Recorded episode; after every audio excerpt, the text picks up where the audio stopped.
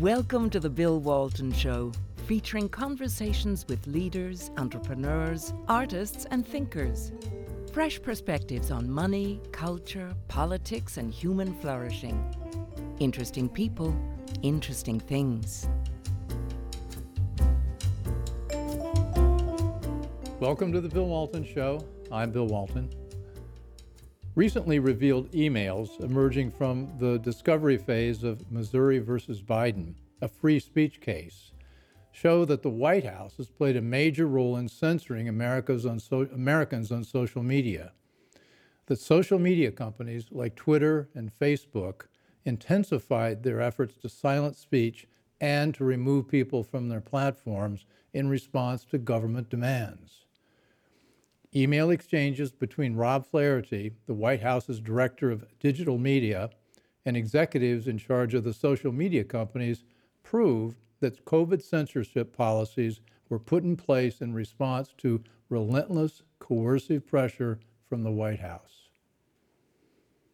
Not voluntarily, as the government has claimed. Government's role in social media censorship has been just as bad as we feared, and worse. We also now know that not only the White House, but also the Centers for Disease Control and Prevention, the Department of Homeland Security, the Federal Bureau of Investigation, and other agencies have all played a major role in censoring Americans on social media.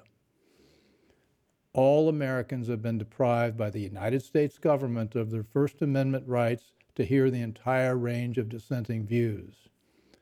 America's founders recognized that sunlight is the best, best disinfectant, that uh, the cure for bad speech is good speech, and that the cure for lies is truth. Government actors are just as prone to bias, hubris, and error as the rest of us. To dig into this and to explore the unfortunately wide range of related issues, I'm delighted to be joined, rejoined by my frequent guests, Todd Zywicki and Jenin Younes. Jenin Younes is litigation counsel, as you all remember, with the U- new Civil Liberties Alliance, which is representing the private, plaintiffs, private plaintiffs in Missouri v. Biden. Todd Zywicki is professor at George Mason Scalia Law School and was last on the show exploring whether Chinese style social credit will be coming to America. Both their impressive resumes can be found on the Bill Walton Show website. So, uh, Todd, you mentioned something about our show and its potential before we got started. What, what you? It's great. It's great to be with you again, Bill. And we were uh, reminiscing, if you recall, the last time Jenin and I were here with you was about when I sued uh, my employer over trying to force me to get vaccinated, um, even though I had natural immunity. And why that's so relevant to the conversation we're having today was eventually, or quite quickly actually, that uh, was removed from YouTube. Um, it was taken down as violating the terms of service of, uh, of YouTube. Um, and to this day, we have no idea why. Um, what we do know is that the evidence now that's just come out in the last two weeks confirms everything we said in that broadcast, which is that natural immunity is uh, at least as protective, if not more protective, uh, than uh, than vaccination, as well as the reasons why that was, according to of all of, of, of all people, Anthony Fauci, uh, who published an article uh, on uh, on the failures of the vaccines, as well as an article on uh, natural immunity. And so, uh, but the point is, to this day, that interview we had was removed from YouTube. We have no idea why. We had no opportunity to contest it or anything else, and that kind of shows the scope of the problem we're talking about today. So does that mean the goal for this show ought to be removal or? Uh... only if we say, only if we say true things, then only it'll be let's, removed. Let's, let's, well, I think we do. Uh, that's that's that's sort of the point of what we're endeavoring to bring about here. Jenin, this is the case that you're uh, you're you're you're leading the charge on. Talk about the the White House and uh, social media companies. Yeah, so I think when this happened, uh, I believe that was about a year and a half ago, probably the fall of 2021. I think what a lot of people thought was, well, if this is private companies, they can do what they want. And that was sort of the defense of this type of action. And I think reasonable people can differ on uh, whether that should be the case, given that in reality, these platforms sort of control the public discourse. Um, but on the other hand, I am sympathetic to the idea of private companies. Uh, having their own, you know, getting to do what they want essentially. But now we know that that's not true, and the government was uh, coercing these companies to remove content that conflicted with the government messaging on COVID. So from lockdowns to mask mandates to natural immunity, um, a really a wide range of things, and that includes scientists. So in Missouri versus Biden, we're representing Jay Bhattacharya and Martin Kulldorff, who are two of the co-authors of the Jay Great. Bhattacharya is at Stanford, Uh, yeah, epidemiologist. and Martin was at Harvard. was at Harvard. Yeah, he's on leave right So now. these are not, these are, these are fairly uh, impressive uh, doctors. I believe Martin Kulldorff is among the few most cited uh, scientists in the world when it comes to infectious disease uh, issues and vaccine safety. So, and he was censored on Twitter for saying that people with natural immunity and children don't need the vaccine. So I think this shows just how ridiculous. And back in, what is it, November 2020 or October 2020, they gathered with uh, our- friend Jeffrey Tucker at uh, Yeah. American Enterprise, AEIR. American I have Institute trouble for with all the Economic acronyms. Research. Jenin Yeah. was there too, Yeah, so I she was there. And they, remembers it and, well. they, and they spent a weekend talking about this, and there were like a hundred uh, impressive people that s- they created the the uh, what was it the uh, Great Barrington uh, Declaration. Yeah, well, it was just the three, uh, Jay Martin and Sunetra Gupta, who's an epidemiologist at um, Oxford. So they wrote it, and then it was very shortly uh, af- thereafter, it was signed by a lot of doctors, scientists, and then lay people as well. Um, and then sometime after that was really, this, it was hard to find it through a Google search and that sort of thing, because it was clear that Google had, had sort of downgraded it. And then at some point, Facebook actually removed the Great Barrington Declaration page Oh, wow. temporarily, but yeah. So you were involved in this. um, in th- these various uh, Yeah, things. Yeah. sure. Um, uh, well, I was I, I was sort of fighting my own fight uh, with respect to vaccine safety, but um, With, with your very able attorney. yes, with my very able attorney and Jenin and I, um, I guess, had the um, distinction being twice removed since we also did a program for AIER that was removed from uh, from Facebook, but on right. YouTube for on exactly the same subject. So um, it's uh, really quite striking how heavy-handed uh, this was, and as Jenin said, they really. Um, you know, the fact that these were very distinguished scientists raising, ver- uh, raising very rigorous uh, questions was beside the point. And I think, as we saw in the discovery that Jenin came out with, uh, what was it that uh, uh, Anthony Fauci said that they needed a takedown of the Yeah. Great Barrington Declaration? yeah. That Um, actually eh. came out through uh, M- Phil Magness at AIER's FOIA requests. FOIA yeah. So, so now, well, well, let's, let's, we, we were saying this two, three years ago. I mean, we were Yeah. early, early into this, but now we have proof. And Yeah. it's, what, what is the evidentiary? You guys, I'm talking with a couple good lawyers. What's the evidence here?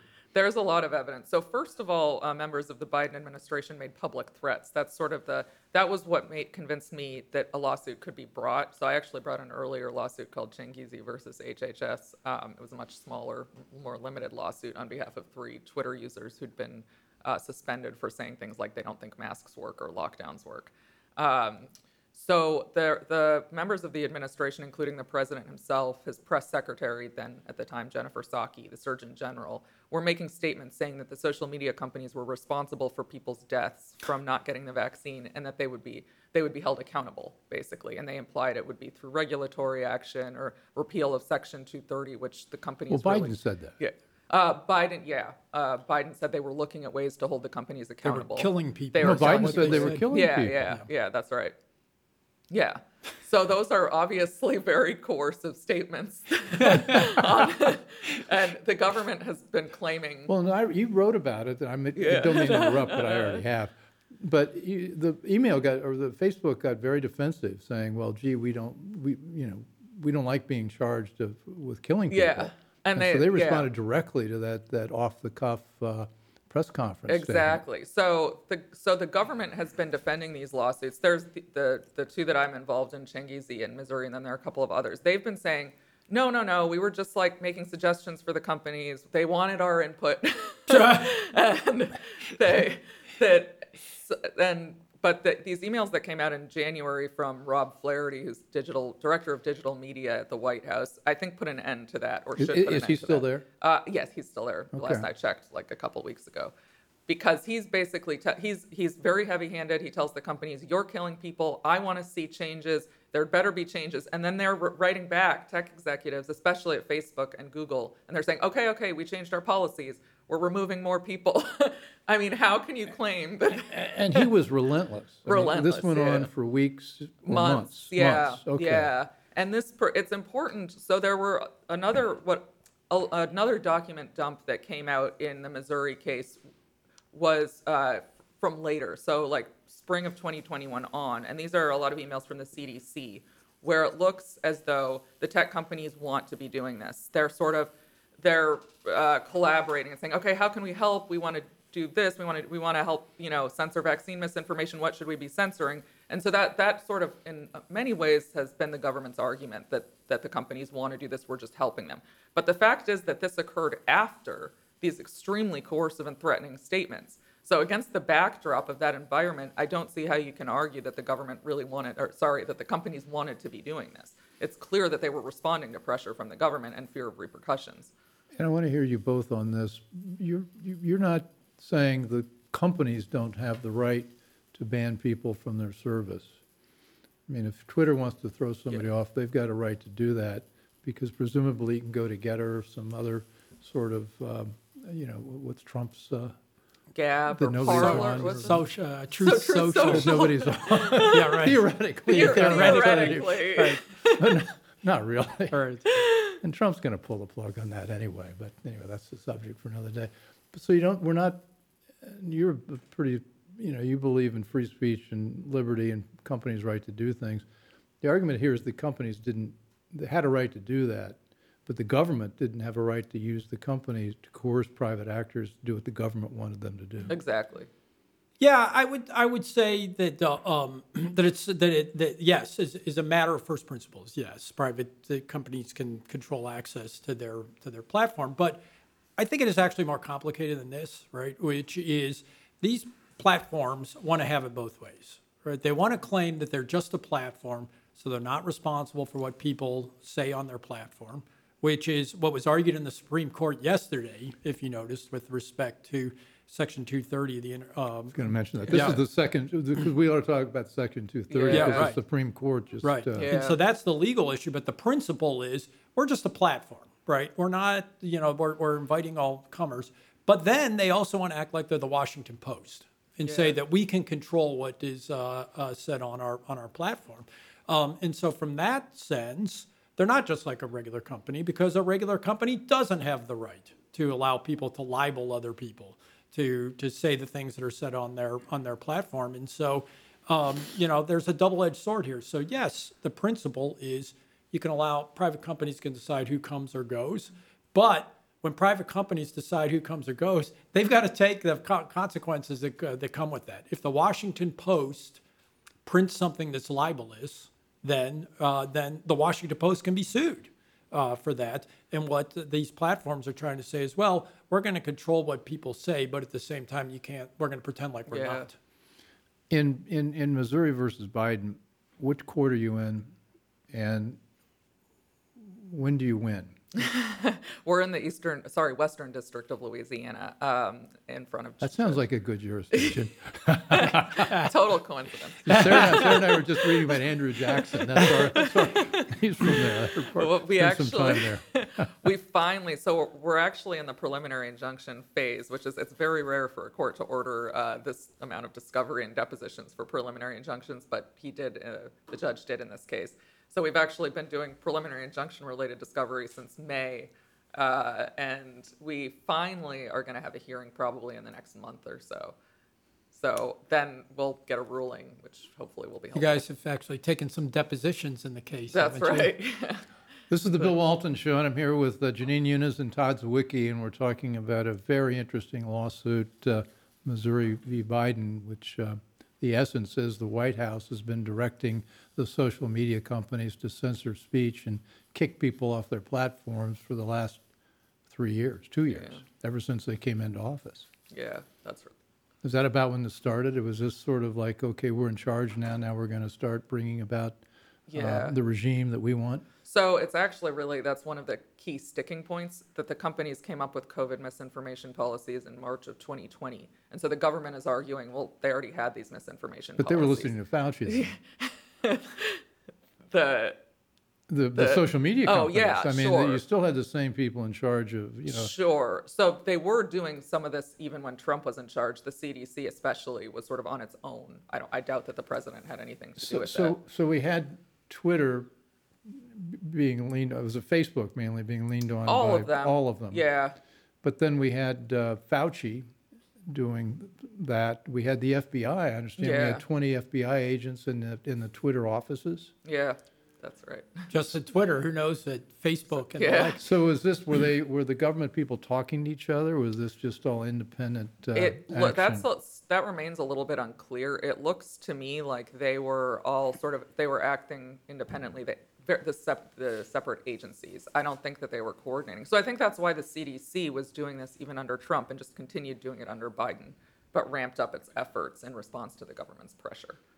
And then I think some of it, like the White House's uh, involvement, obviously started under Biden. So when you win, what's what's the remedy? What's the uh, what what are the damages?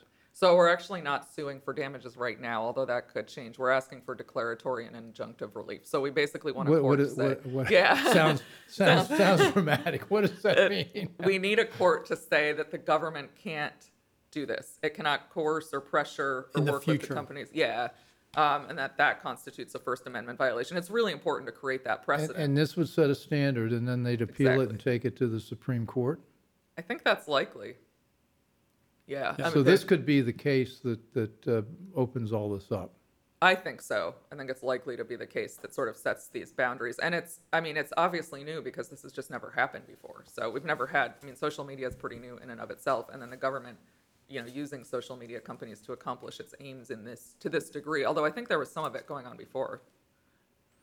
That's my guess, right? But not to Yeah, what do this you you've, you've been extent. in, in this world? What's your take? I mean, this has been going on for a while. Uh, that that's my guess. I mean, the uh, um, first, um, it's pretty amazing. It's like I'm glad the FBI was FBI was able to spare people, uh, FBI agents spying on parents going to uh, PTA meetings uh, to uh, to allow them instead to read all of our uh, our social media postings uh, uh, and the like. So, you're an FBI, you get a call. Am I going to the parents' night or am I going to uh, the offices of Twitter? That's right. I The food's a just- lot better at Twitter. That's right.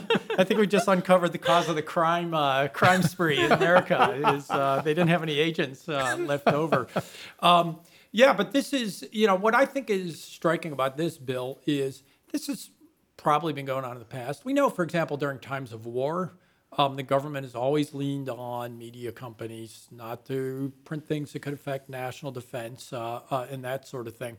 But this is so brazen and on a scale that I think really is novel. Um, and you know that the heavy-handedness, uh, the uh, the the pure ideological discrimination of it. So, for example, July 2021, President Biden in a town hall said to people, "If you get vaccinated, you will not get COVID." Right? That was 100% misinformation, right? Everybody knew by that time that you could, if you got vaccinated, you could still get COVID. Yet Joe Biden wasn't banned from Twitter uh, for uh, for for having that statement be put on uh, on uh, on Twitter, right? So it was clearly ideologically motivated. Um, didn't have anything to do with uh, national defense uh, or the kind of things that we talked about uh, uh, in, in the past. And what I think we're seeing here is this administration, the left generally, is trying to figure out where the line is. Right? We've always thought in terms of state action, censorship versus private action, and what they're doing now is using the power of the government to lean on these guys, to talk to these guys, and don't forget that at the same time they're doing this over here, they're also holding hearings over here. Is Twitter a monopolist? Should we be bringing an antitrust action against Twitter? Should we bring an antitrust action against Facebook?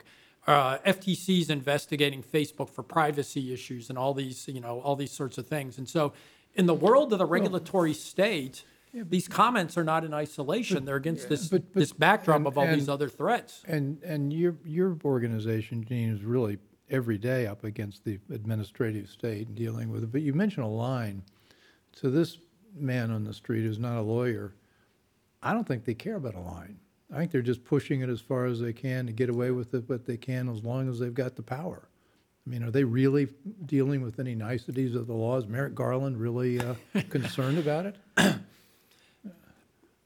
Well, I think if they, don't- I think they know. I don't that mind if the co- right. show gets, gets kicked off. I don't want you guys to get debarred. Well, but I think I think the, the, the point is, Bill, they know that they couldn't just pass a regulation or an executive order that says the following content must be banned from your site. Right. Right.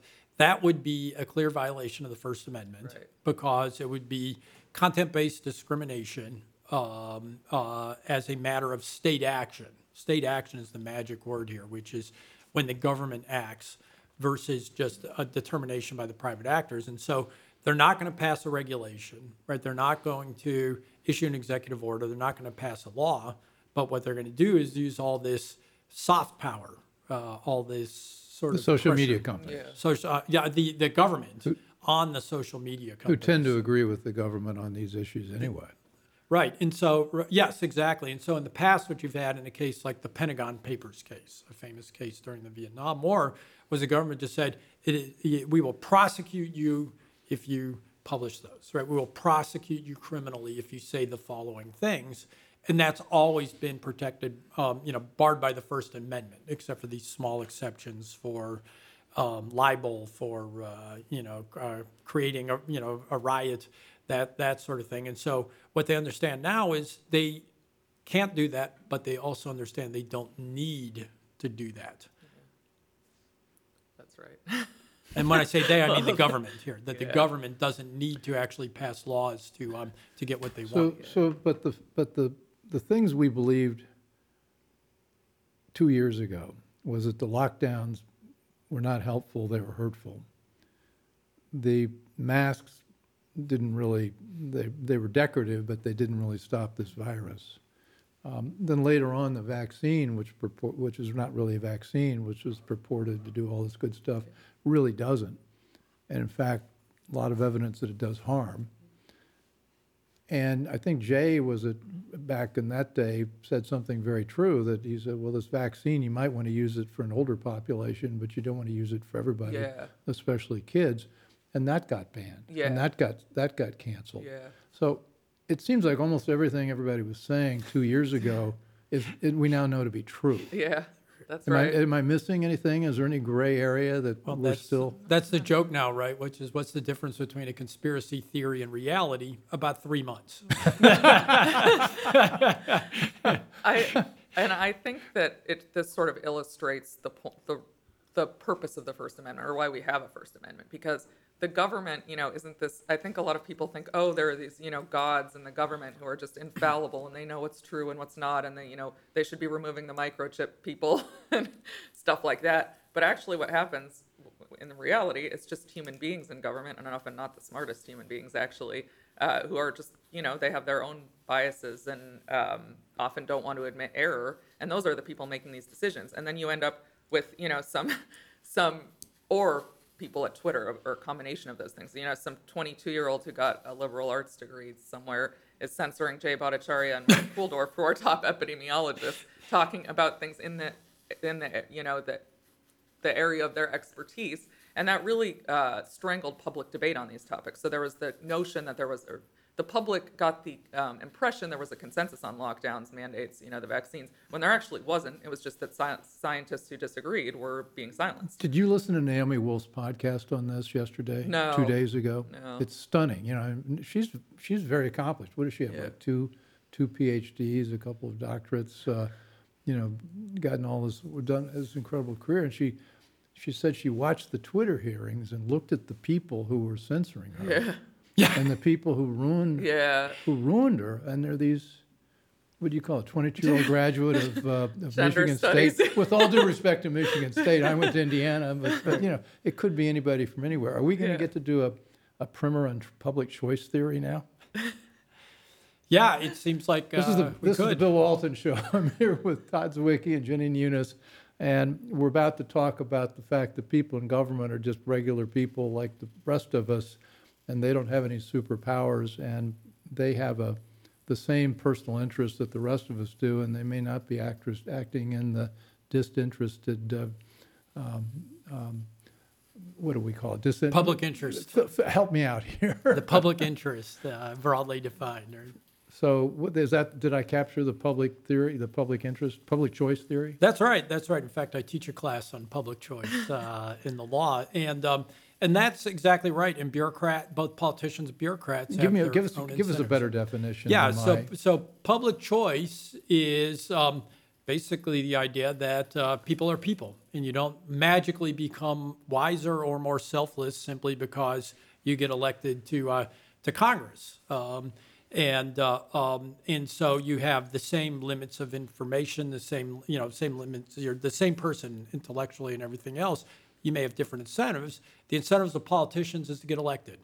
How do we know that? Because if they don't, then they are ex-politicians.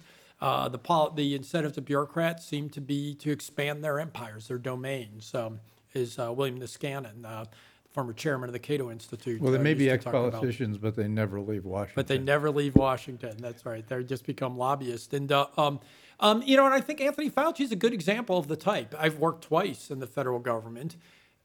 And, and, and I ask people this question it's like, what is the odds that the, the best immunologist in America is a senior bureaucrat in the federal government rather than a pro- professor at Harvard or you know making a couple million dollars a year or whatever.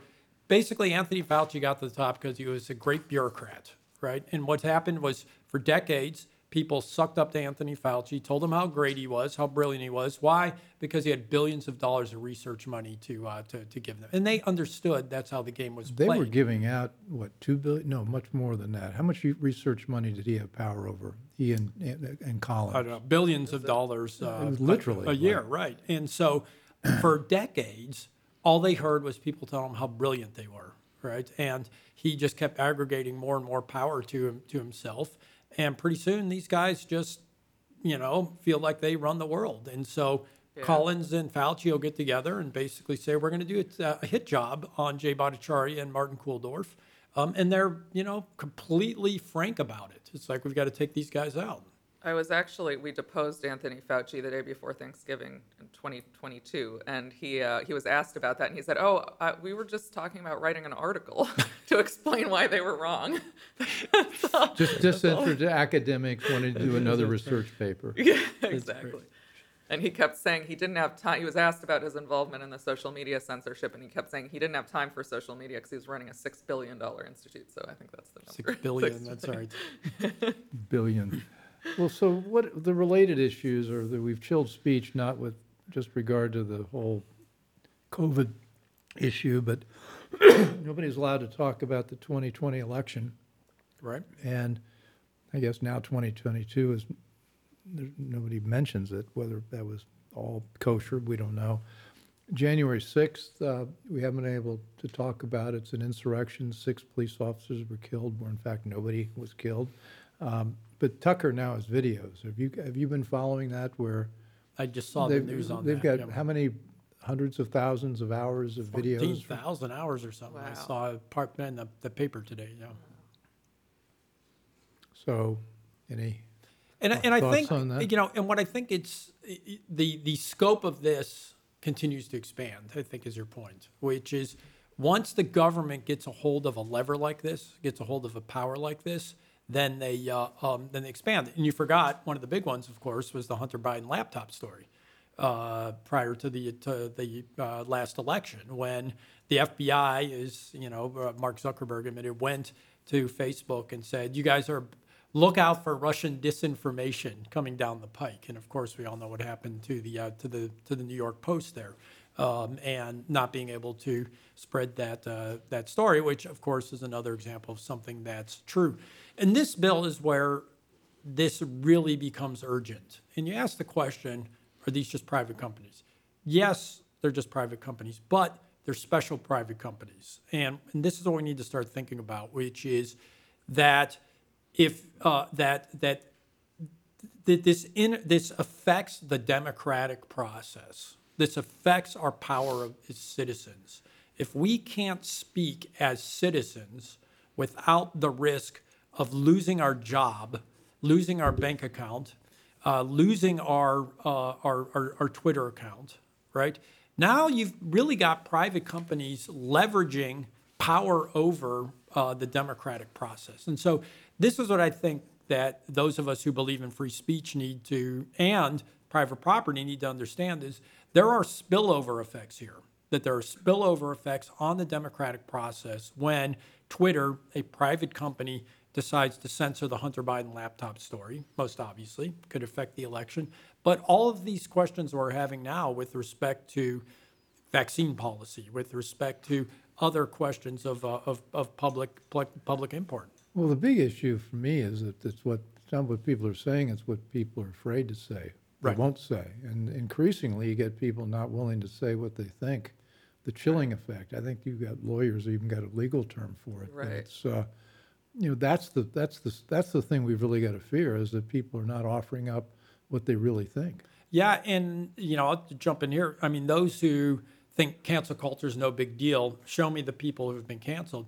That's the point, right? Every time they do this, it has a deterrent effect. It's the person who won't say something because they're feared of, uh, afraid of getting canceled. So that person never gets canceled because they don't say it.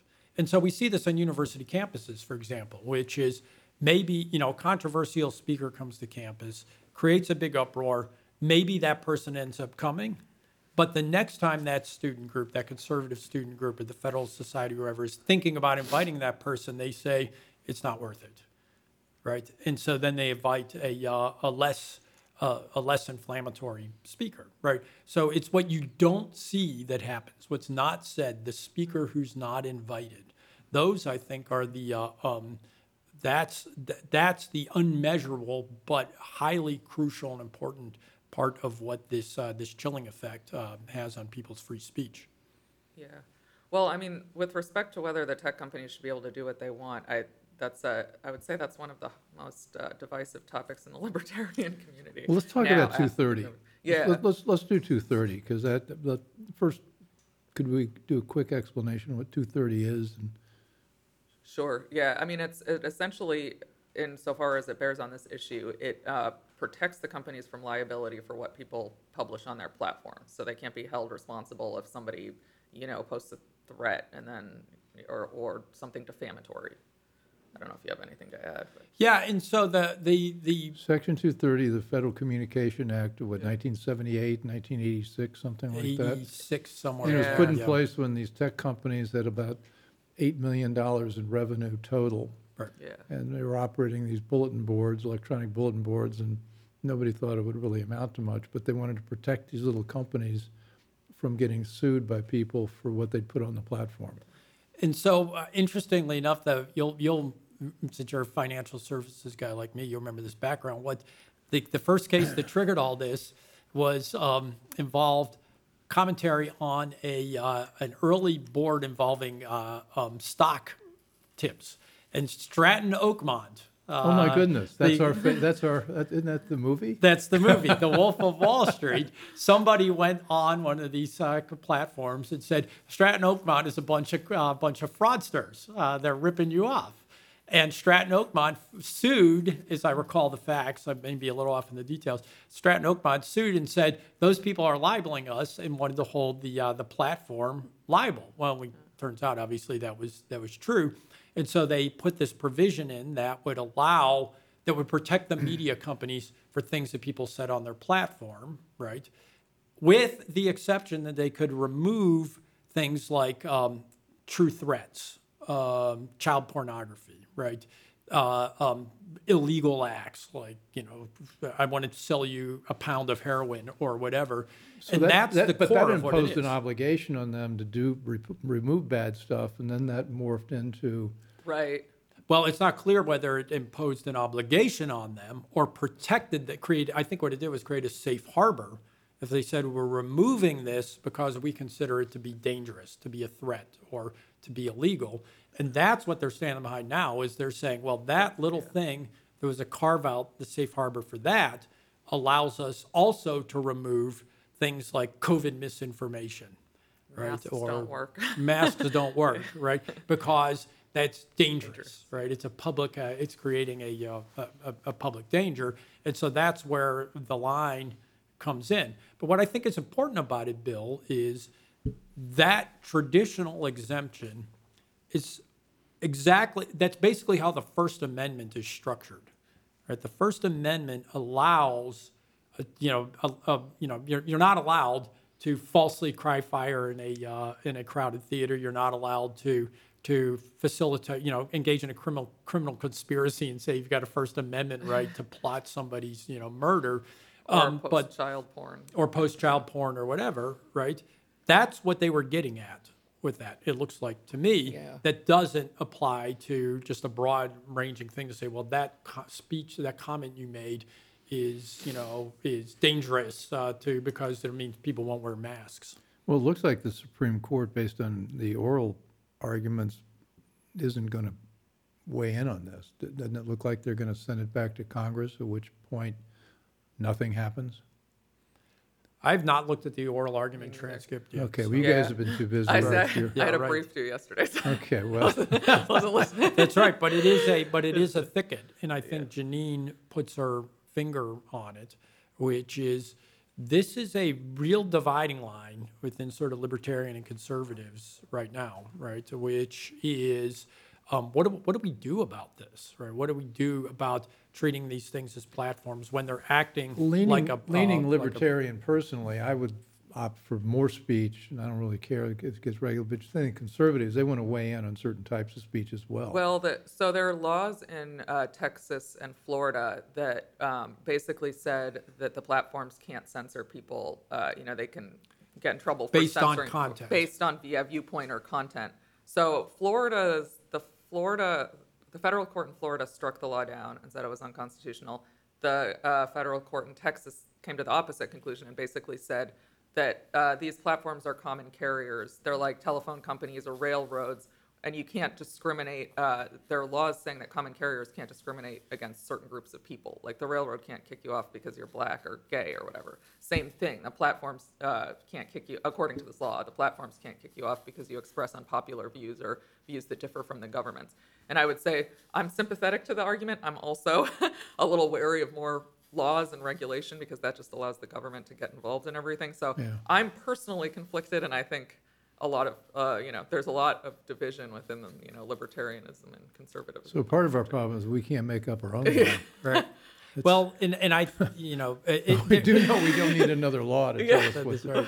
But, and there's two ways you could get at this, right? You could try to get rid of 230, which is, I think, probably not the best way to do it because I think these platforms are really marvelous in the ability of people to be able to Well, speak. yeah. uh, Won't they and that then sort of like thing. not let people just post all That very would easily be, I because think they'll be that- too worried? That, that's my intuition. Yeah. But what they could do is, as Jenin was saying, like they did in Texas, which is they say, if you're going to be a platform, you've got to be open to all comers. And so the common carrier approach is exactly the right approach. She gave the example of a railroad, but think about this. The post office, most people don't know, the post office is a private company right? The United States Postal Service is actually a private company. It's got a .com uh, email address, not a .gov email address. But the post office cannot refuse to deliver a Nazi uh, pamphlet, for example, right? The post office can't say, we don't want to facilitate the speech of Nazis or communists or whatever the case may be. And that's basically what the, the argument here would be is that social media companies like the post office have this special in you know and then the post office also has a safe harbor Yeah, if they deliver something from a to b that uh, uh, that doesn't um, get people in trouble Well, the post office is a private company, but the American taxpayers are the equity holder. And we never get asked about whether we want a dividend or return of capital. We just right. keep putting more in. just keep putting more in. As a venture capitalist, that, that dog, anyway, that. that's and so that's and so that's what Jenin means by being a common carrier, which would is it unreasonable to say that that you have to deliver Nazi speech on Twitter just like you do for you know communist speech or, or whatever, and that doesn't strike me as inherently objectionable. Um, so Well, but I, I just want to come back to reestablish that what the White House was doing and what Fauci was doing and what the other, the FBI was doing, putting their people in, coercing these social media companies to do their bidding. That to, seems to me, there's, there's, that's a bright line. I mean, that's, we can talk about all these other things, but that seems wrong. Yes. I mean, I very strongly believe this is a really significant First Amendment violation and probably the most important First Amendment issue of our time, I think. because in the digital age, you know, if the government, if, if this comes out the wrong way and the courts say the government can basically coerce, pressure, encourage, even work with private industry to accomplish what it can't do directly, then the First Amendment is really dead, you know, in Exactly. reality. In Exactly. the, in, in the counter argument that some conservatives have made is, uh, well, the government has First Amendment rights too, No. right? But they can't. Who Yeah. are, who are these people? I Name know, names. yeah, They- you can I probably mean- guess, uh, but they say, well, the government's allowed to tell you what they think. They're allowed to criticize you if you, uh, Not, you know, this, power that, has the the ability to tax us to death and put us in jail. But But that's a little that's different, that's a little different. They- With, with, with that kind of power comes responsibilities, and one of the responsibilities is to withhold from that kind of behavior, refrain. I, I would agree. That would be Judge, And we Judge last, view. you know, last time I was here, Bill, we talked about cancel culture in banking, where they're doing the same sort of thing, using this vague concept of reputation risk to, uh, to get banks, you know, first it was Operation Choke Point, but now it's to get banks from de, to debank gun companies, to debank, uh, um, uh, oil companies. Well, to the big debank one's fossil individuals. fuels. Fossil fuels, I mean, they would exactly. love, they're, they're using banks to promote the environment, the climate change Right. agenda. Right, and it's walking And the along this same line that these Yeah. guys are doing, right? Which is they're saying, well, we're not telling you you have to do it. We're going to just say it's risky, right? The, I mean, I think the best analogy comes from a lot of cases, the Fourth Amendment cases, that's, you know, searches and seizures, where the government can't hire a private company or encourage or coerce them to go search your home without a warrant. So likewise, why should the government be able to do those things, you know, with respect to censoring people based on viewpoint? Right. That's, I mean, if the, go- if people in government got up and said, you know, private companies should really go break into people's homes and try to find evidence of crimes, we would all agree that's not the First Amendment right that government officials have. And this was the logic of the Ku, the old Ku Klux Klan Act, right? Which is the government can't, couldn't terrorize uh, black people in the South, and they couldn't say, well, you know, we're not going to be, they can't just say not, you know, not, not in a wink. Well, you know, if you private actors terrorize black people, we might just decide not to, uh, to investigate, right? Hey, I want to go into one, we've got time for another segment here, and I want to, this is the Bill Walton Show. I'm here with Jenin Younes and Todd Zywicki, and we're talking about really the arcana of how, of how and whether we can manage the uh, speech on social media. It's an important issue. But I want to talk about life on Twitter. You, you, you both are very active on Twitter, and we've had some regime change at Twitter. And so, what, what, I, with, let me open with that. Who wants to go first? Life on Twitter. Well, it's really weird. I've actually so Elon Musk took over, and I thought I think his goal was to make it a real free speech haven. Weirdly, my engagement has gone down. I don't know. I was certain that I was being shadow banned, meaning that you know my account was sort of being deplatformed because I say all sorts of controversial things about COVID. But uh, I have far fewer impressions and likes, but my follower count is rapidly going up. So I don't know. I don't understand what's going. on. Your followers are going up, Up, but the but- number of impressions are going down. exactly. It's really strange. Is that because he's getting rid of the bots? But that would mean the follower count would go down, I would think. Okay. So I can't, I'm not sure. I think it's uh, it's a, it's a fascinating ecosystem, Bill. I'm I'm you know I'm I'm slightly older than Jenin, so uh, you know I'm later uptake to this social media stuff, um, and I didn't start actually tweeting until I brought my lawsuit in 2021. And um, basically, what happened was I published an article in the uh, Wall Street Journal, and it got edited down so much they cut out a bunch of my citations. So I just said, well, I'll just put it up on Twitter, right? And it kind of went uh, went from there because nobody else was saying what I was saying. So here's here's my observation, which is first, I post when I post commentary, and I post almost exclusively on Twitter, not on Facebook. Why? Because Facebook engages in ruthless shadow banning uh, which is that I don't know exactly how their algorithm works. They don't tell you it's working, but basically anything I publish on Facebook does not get read if it's on anything related to COVID. It just goes into some black hole. Uh, So you can still find it, but I you can can find find it, it, but nobody else but can nobody find it. else It can doesn't see appear, It doesn't appear in anybody else's. Quick feed, so- definition of shadow banning. basically they they suppress, they dampen the ability for it to feed into uh, other people's for other people to see it. Um, and so they've got a, basically a dial And Is so that an they- algorithm or is, that a, is that a human being? It's a it's an algorithm, I think, I- primarily. Yeah, but I think you could be identified by humans, and then they make sure that the algorithm deplatforms you. So, like Jay Bhattacharya, who we talked about earlier, was uh, shadow banned from his first day on Twitter. So somebody like saw he joined Twitter because he did that about a year ago, and then they said like put him on. He was put on a blacklist, so his tweets aren't seen as much as other people's. Yeah, and so they have this ability to highlight or depress um, certain tweet, uh, certain postings that people have. And so in my case, when I would post on COVID stuff, at some point they just basically said nobody's gonna gonna see this, right? And so at least I understood. So basically, if nobody's gonna read it, so then I switched over to uh, to to Twitter, which is arbitrary in its own way, right? But they would just ban people, and so. What I will say is Twitter's a lot more fun now that Elon Musk is uh, is, is there and we don't How have so? this How's it more fun? just you it just feels more fun people can say more things people have been reinstated who are were long gone right it's just a little more freewheeling and doesn't feel quite as constricted to me that might just be psychological but what I i, would say is if not. people have if people have been putting off joining twitter uh, because they think it's sort of you know uh, a communist uh, you know uh, you know Stasi controlled uh, site. Join Twitter now. Even if you just even if you just read, Should it's a heck of a lot Donald more to rejoin Twitter? I think Donald probably doesn't need uh, it doesn't need encouragement, um, but um, it, but it really is a fascinating, and this is why it is so powerful, right? It really is the vehicle for bypassing the elite media. It really is the vehicle for hearing directly from people you want to hear from without them having to go through the gatekeepers of the traditional media, whether it's Jay Bhattacharya, and Martin, Martin Kulldorff, or people who are flakier, right? Um, uh, you know, and so, the, and this is why the left fears it so much, because it allows people to avo- to evade the gatekeepers and the media and the government and the universities uh, and the big corporations and everybody else that they have control Well, over. well, on the left and among the elite media, Elon Musk has become almost as bad as Donald Trump.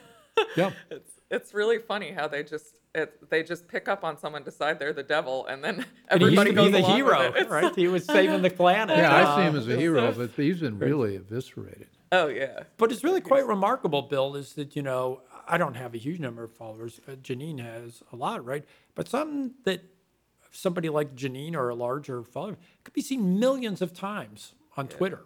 And millions of people will see it all around the world. By contrast, CNN, an average show on CNN gets what, a couple hundred thousand viewers? Um, the reach of these platforms is mind boggling. Unless it's Don Lemon talking about women. yeah, I have That's to right. watch that clip. I still haven't seen it. that's right. Anyway, could- yeah, you, but you're right. Yeah, but the point is, is this is really is a very powerful thing, and this is what Elon Musk and I give Elon Musk credit, which is that Elon Musk saw this and said, I don't know whether I'm going to make any money off of this, but this is really important for society that we have a place where this can be done. That place used to be universities, and everybody knows it's not universities anymore.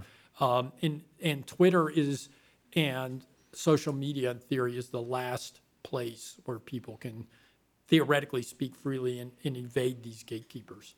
Right. You say some very blunt things on Twitter. What's your subjective experience of this? I know we talked about your numbers, but how you feel about the experience now versus a year ago? It's much better. So, I mean, I think one, you know, one thing a lot of people don't necessarily realize is how important it is. Although Todd just got to the heart of that, it's also important for my job. I, you know, I tell people what I'm doing. They're interested. That helps my organization and and you know me continue to do the work. So I really didn't want to lose my account, but people were being censored so much for saying anything critical about the vaccines or anything good about natural immunity.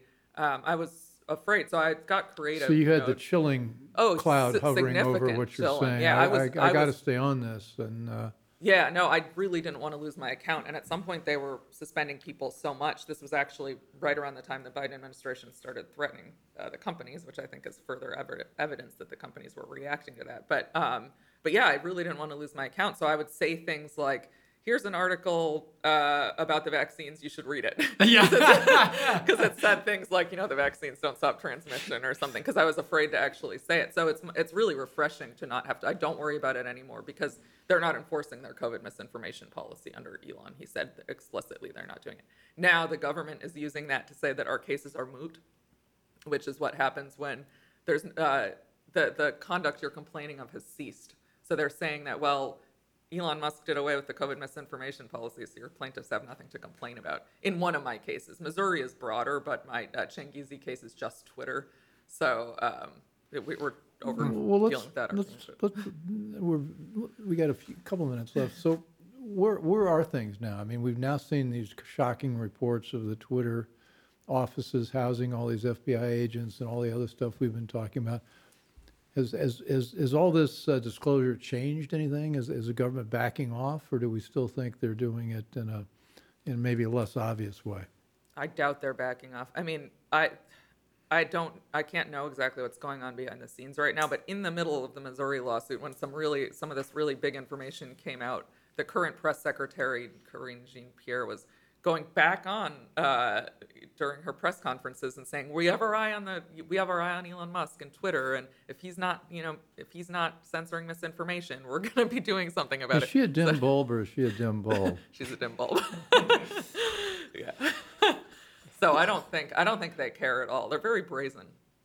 Yeah, they, they are, and I think there's an important lesson here, right? Which is first, I, I agree with Jenin that this line of cases that they're pursuing right now is the most important First Amendment cases of our generation and for, and for the future, precisely because in the world of the regulatory state, this ability of the government to have so many different ways to exercise influence over supposedly private companies uh, um, is, is really powerful. Um, and everybody knows it's in the background, right? And a lot of times they don't even hide it. They're just, you know, rattling their saber over banks and that sort of thing. And so figuring out and coming up with a way of the First Amendment preventing the government from end running the protections for free speech, um, essentially doing like the uh, Ku Klux Klan Act and basically, you know, empowering and sort of encouraging private actors to do the government's bidding.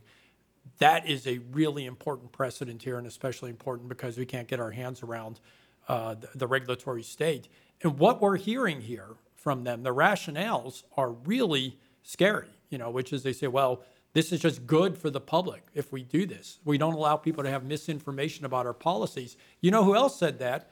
Was Vladimir Putin when he was censoring people in Russia Yeah. because they were undermining faith in the war effort against Ukraine. He's like, they're spreading misinformation about our war effort in Ukraine, and so as a result, we're going to, uh, you know, keep them from uh, from speaking. And so, um, and so that's the first part. The second thing is, I think we need to think more creatively, not just about using the First Amendment as a shield, which is a very important shield, but to think more about the kind of things we've been kind of weaving into, which is common carrier regulation, things like that, where we can actually affirmatively promote free speech rather than constantly be responding to what the government's But- but- doing here. But when do we have the power to do that? I mean, you know, when Jenin wins her case, we're going to win that in the next six months, we hope. Well, that's just a preliminary injunction. The whole case will probably take years. So we may be into another administration, so we're going to need a new administration to make these kind of changes. Yeah, and so last time I was here again, Bill, we talked about the uh, fair access to financial services rule in banking, for example. It's getting worse. Yeah, which It's would getting much worse. prohibit banks from discriminating against fossil fuels, discriminating against gun companies, discriminating against individuals based on anything other than financial risk. Do I like that? No. Do I think it might be necessary? It might be because it's clear the banks aren't going to police themselves on this, and it's clear that the government is probably doing the same thing to the banks. We know during the Obama administration they did exactly to the banks what the government is doing here under Operation Choke Point. And it's so, much um, less easy, it's much less easy to detect that. and it's much less easy to detect that because of the supervision process. They basically took that model, moved it over here to social media, and they're going to, I think, keep pushing the boundary if they think they can get Yeah. political uh, uh, uh, So- uh, elements out of this. And if we're constantly having to bring lawsuits to stop them over and over again, that's So- not that so- effective. So we got to wrap up. What, what didn't we get a chance to talk about that we need to talk about next time? Um, well, we didn't talk about the California misinformation law, which I think is important because uh, Which what is, happens? That was California passed a law um, recently saying that doctors should be disciplined for spreading misinformation about COVID to patients, and misinformation is very poorly Okay, so defined. we'll put, we'll put that in our list. That was, that's one. What else do we did? We got to talk about the banks. or- It's just not the banks, it's the whole financial services industry. That's right. It's financial services. It's these guys. Um, and um, I think it's a model that if it's allowed to stand here, it's a model that's going to spread. That's Uh, right, yeah. uh, Is if the government realizes that there's a, a, a line here and the line's out here, they're gonna, they push right up to that line. Um, Is your group doing anything in financial services? Um, not that I can think of at the moment off the top of my head. There could be something, but Because We the have a lot of game's lawsuits. afoot. I mean, the administrative state's very active at the Fed, for example, where they want to create central bank digital currencies. yeah, And I, talk about coercion. I mean, they're gonna, your, your bank account's gonna be at the Fed. yeah. So I, I don't think so. We have some lawsuits against the student loan uh, handout, the ten thousand dollars or whatever. But that's Good. not exactly what you're getting at. But that gets straight to the social credit uh, questions that we're all nervous about. Okay, we've got, we, there's a lot to cover. Yeah. And uh, we will, there'll be a next time. This is, this is uh, too chock full with good stuff, or at least sobering stuff. So this has been the Bill Walton Show, and I've been here with Jenin Younes and, and Todd Zywicki, and we've been talking about uh, Missouri v. Biden, which is the opportunity to uh, rein in the White House's uh, coercion through social media companies. Uh, And anyway, thanks you guys for joining, and also thank you all for joining. And as, you, as usual, you can find us on all the major pod, podcast platforms. Uh, YouTube, I think, unless we get banned this time. The last one got banned. We may be pulled, but hello, YouTube. Uh, and uh, and Rumble, and uh, we're on social. We're on um, Substack and also on CPAC now on Monday nights. And so uh, join us then and send us your comments via either Substack or uh, the website, thebillwaltonshow.com. We pay a lot of attention to what you're interested in, what we're hearing us talk about, and we'll follow up accordingly. So anyway, thanks for joining, and uh, talk soon. I hope you enjoyed the conversation. Want more? Click the subscribe button or head over to thebillwaltonshow.com to choose from over 100 episodes. You can also learn more about our guest on our Interesting People page. And send us your comments. We read every one, and your thoughts help us guide the show. If it's easier for you to listen, check out our podcast page and subscribe there. In return, we'll keep you informed about what's true, what's right, and what's next. Thanks for joining.